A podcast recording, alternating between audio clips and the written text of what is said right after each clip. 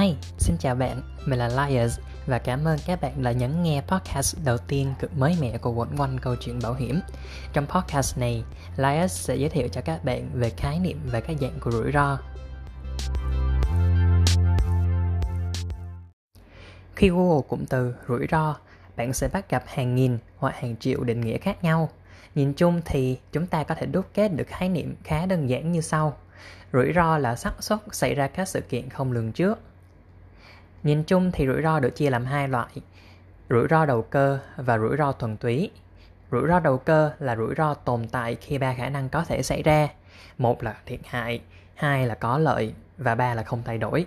Nếu chúng ta loại đi khả năng có lợi xảy ra thì rủi ro bây giờ sẽ được gọi là rủi ro thuần túy. Ví dụ như khi bạn đầu tư giấy tờ có giá, giá của ngày mai hoặc phiên giao dịch tiếp theo sẽ bị chênh lệch, tăng lên hoặc giảm xuống hoặc giữ nguyên đây là một loại rủi ro đầu cơ. Còn khi xảy ra mất cắp, mất trộm thì đương nhiên là phần lớn chúng ta không thể có lợi được từ những sự kiện như thế này.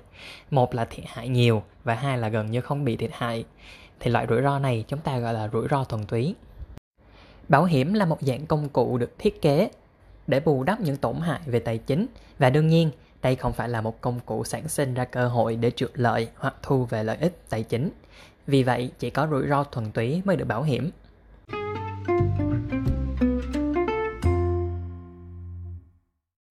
Ngoài ra, những sự kiện tồn tại khả năng mất mát và thiệt hại thì phải xảy ra một cách ngẫu nhiên, không thể lường trước được thì mới có thể được bảo hiểm.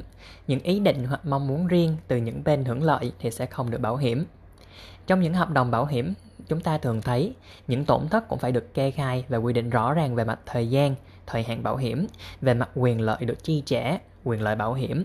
Các công ty bảo hiểm đã quy định sẵn những thông tin này trong một quy tắc và điều khoản của những sản phẩm liên quan. Nếu có hợp đồng thì bạn có thể tham khảo thử những chi tiết này nhé.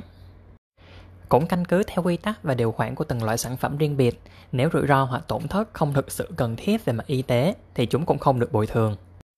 Để layer cho các bạn một ví dụ, anh A bị đứt tay hoặc chảy xước do bị dao cứa vào và tính chất không thực sự nghiêm trọng. Anh B thì bị tai nạn giao thông dẫn đến gãy tay. Ở tình huống 1, anh A thì có thể tự xử lý tại nhà không cần phải ra các trung tâm y tế. Ở tình huống này thì sẽ không được bảo hiểm. Tình huống thứ hai của anh B thì thỏa quy tắc và điều khoản nên sẽ được chi trả. Không những vậy, khi xác định rủi ro đó liệu có được bảo hiểm hay không các doanh nghiệp bảo hiểm cũng phải dựa vào xác suất xảy ra để định danh. Nếu doanh nghiệp bảo hiểm không thể ước tính được tần suất có thể xảy ra của rủi ro hoặc tổn thất, họ không thể quy định được mức phí phải thu của khách hàng và do đó rủi ro hoặc tổn thất đó sẽ không được bảo hiểm. Xét về mặt nghiêm trọng của sự kiện đã xảy ra, rủi ro hoặc tổn thất không thể quá nghiêm trọng cho công ty bảo hiểm. Nếu rủi ro quá lớn, công ty thường là sẽ từ chối bảo hiểm hoặc chuyển phần chênh lệch giữa rủi ro có thể được bảo hiểm sang cho một bên thứ ba. Hay nói cách khác, họ cũng đang mua bảo hiểm từ một công ty bảo hiểm khác. Hình thức này chúng ta gọi là tá bảo hiểm.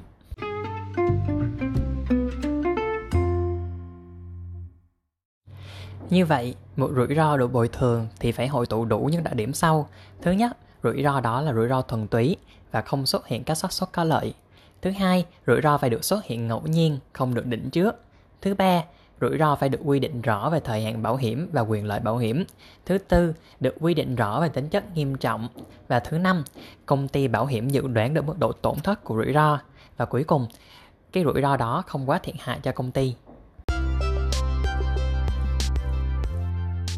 Nếu có câu hỏi hoặc góp ý cho mình, bạn vui lòng liên hệ tài khoản W2C2 Bảo hiểm của mình trên Instagram hoặc hòm thư W2C2 Bảo hiểm a gmail.com của mình. Cảm ơn bạn nhé!